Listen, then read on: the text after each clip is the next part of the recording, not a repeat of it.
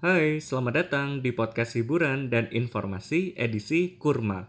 Dan saat ini kamu sedang mendengarkan Ensiklopedia Indonesia.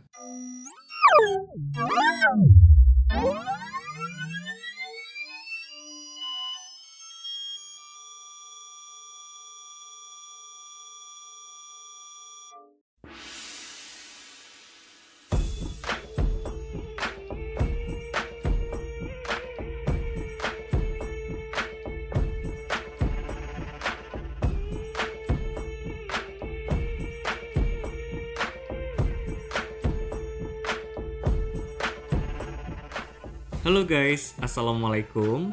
Selamat datang di Ensiklopedia Indonesia. Senang sekali bisa menemani Ramadan kamu dengan berbagi informasi menarik melalui podcast yang membicarakan tentang sesuatu yang baru, hiburan, dan kami hadir dengan sedikit informasi. Ensiklopedia Indonesia sendiri adalah podcast informatif yang akan mengulik tentang banyak hal yang selama ini bisa jadi kamu pikirkan. Buah ini tersaji dalam keadaan kering dan rasanya manis. Dia tidak hanya enak dimakan, tetapi juga mengandung banyak sekali manfaat bagi tubuh, apalagi kita yang sedang berpuasa. Manisnya pas dan cocok dimakan ketika perut dalam keadaan kosong. Bahkan beberapa orang menjadikan buah ini sebagai camilan anti gemuk. Hmm. Buah kurma. Bagaimana? Sudah berapa jenis kurma yang pernah kamu makan? Kamu sempat kepikiran nggak guys? Gimana kisah buah ini dan bagaimana bisa dia sangat bermanfaat bagi tubuh kita? Episode kali ini aku akan bahas buah favorit Nabi Muhammad di Ensiklopedia Indonesia episode Kurma.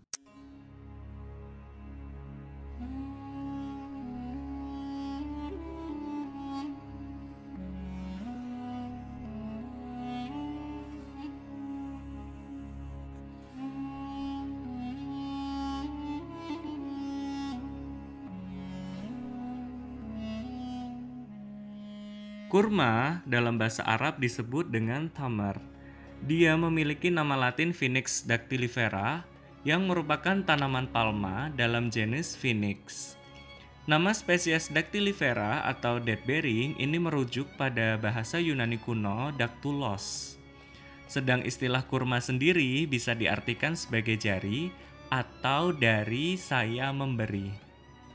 Kurma telah menjadi makanan pokok masyarakat Timur Tengah selama ribuan tahun lamanya guys. Pohon kurma diyakini berasal dari sekitar Teluk Persia. Arkeolog menyatakan budidaya kurma berawal dari semenanjung Arab bagian timur jauh pada sekitar tahun 6000 sebelum Masehi. Bahkan dalam sejarah ini sempat tercatat sejak zaman kuno Mesopotamia hingga zaman prasejarah Mesir, kurma sudah dibudidayakan sejak tahun 4000 sebelum Masehi. Kita perlu berterima kasih oleh saudagar Arab yang turut menyebarluaskan buah khas padang pasir ini. Mereka tidak hanya menyebarluaskan di semenanjung Arab saja guys, tapi juga hampir ke semua benua Asia, Afrika bagian utara hingga Eropa bagian selatan.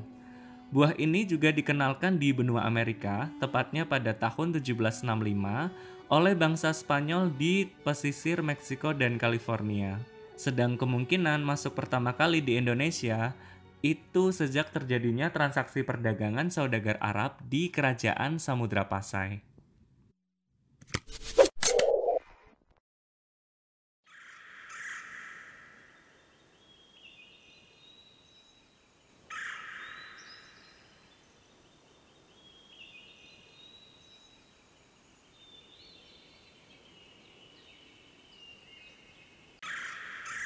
Pohon kurma merupakan tanaman yang jantan dan betinanya hidup secara terpisah. Mereka dapat tumbuh dengan menggunakan biji. Tapi guys, 50% tanaman yang ditumbuhkan menggunakan biji ini akan berbuah dengan kualitas yang sangat rendah. Kebanyakan perkebunan kurma mengembang biakannya menggunakan sistem stek pada tanaman untuk bisa menghasilkan panen yang lebih banyak serta buah yang lebih besar dan rasanya manis. Bahkan guys, tanaman yang ditumbuhkan secara stek akan berbuah 2 sampai 3 tahun lebih awal dibandingkan tanaman yang ditanam dari biji. Buah kurma berbentuk lonjong serta agak memanjang, ukurannya sekitar 3 sampai 7 cm, diameternya itu 2 sampai 3 cm. Nah, ketika muda, buah kurma berwarna cerah cenderung ke kuning terang. Memiliki biji tunggal dengan ukuran sekitar 2 sampai 2,5 mm. Guys, buah kurma itu dikelompokkan menjadi tiga golongan utama. Pertama adalah buah kurma yang lunak, misalkan kurma barhi, halau, kadrawi, atau mejol. Nah, golongan kedua itu adalah buah kurma semi kering.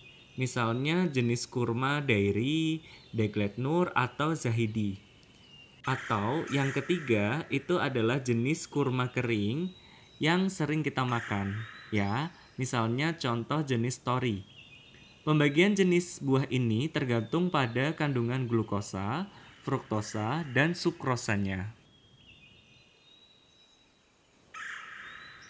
Pohon kurma dianggap sebagai pohon emas karena semua bagian dari pohon ini sangat bermanfaat, tidak hanya buahnya saja. Mulai dari biji kurma. Biji kurma yang direndam dalam satu malam dapat dijadikan pakan ternak yang bernutrisi. Bijinya yang dibakar bisa digunakan sebagai arang oleh perajin perak dan tambahan olahan biji kopi khas Timur Tengah. Minyak yang dikeluarkan oleh tanaman kurma itu biasanya digunakan untuk industri sabun dan kosmetik.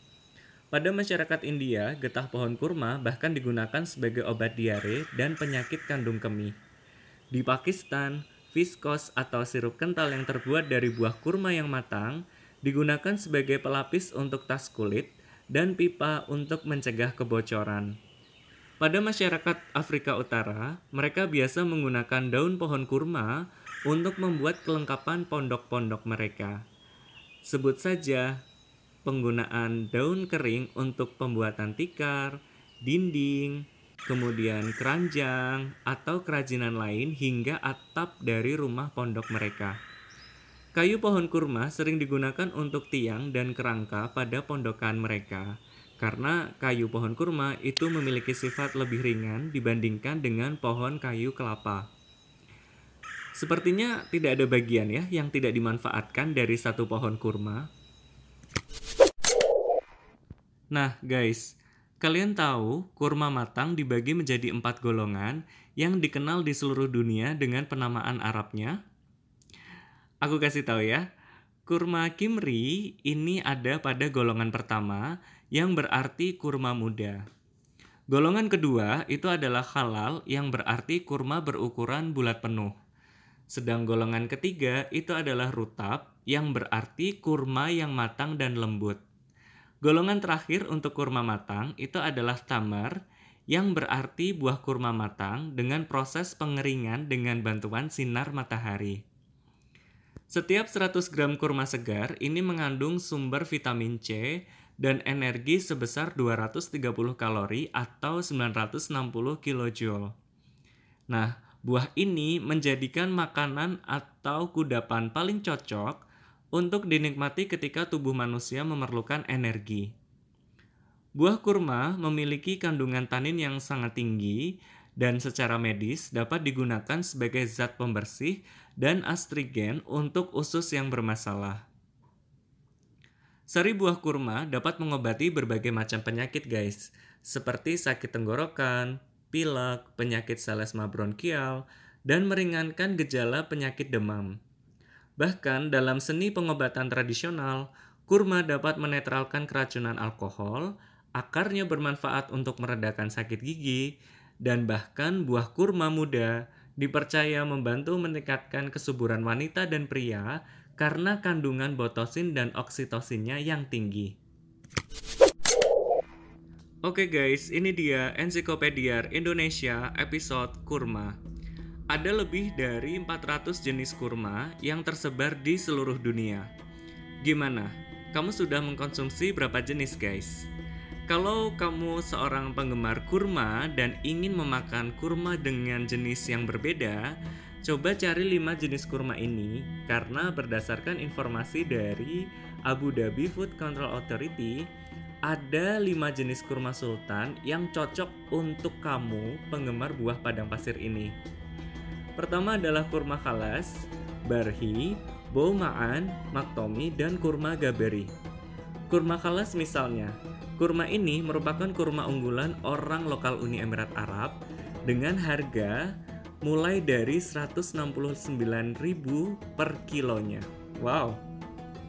Nah, untuk umat Islam sendiri, kita sering sekali ya mendengar dan berusaha mengkonsumsi kurma acwa.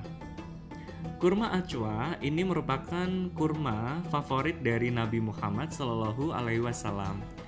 Beliau tidak hanya gemar mengkonsumsinya, tapi juga diyakini sebagai orang pertama yang membudidayakan dan menyebarluaskan buah manis ini ke seluruh semenanjung Arab hingga akhirnya bisa kita nikmati hingga saat ini.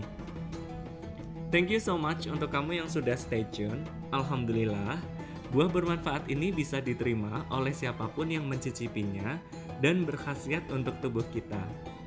Aku Diar pamit. Ingat ya guys, buah yang bermanfaat ini memang baik dikonsumsi tapi tidak dianjurkan untuk makan terlalu berlebihan. Karena sesuatu yang berlebihan itu tidak baik kan? Wassalamualaikum warahmatullahi wabarakatuh. Sehat dan sukses selalu ya. See ya.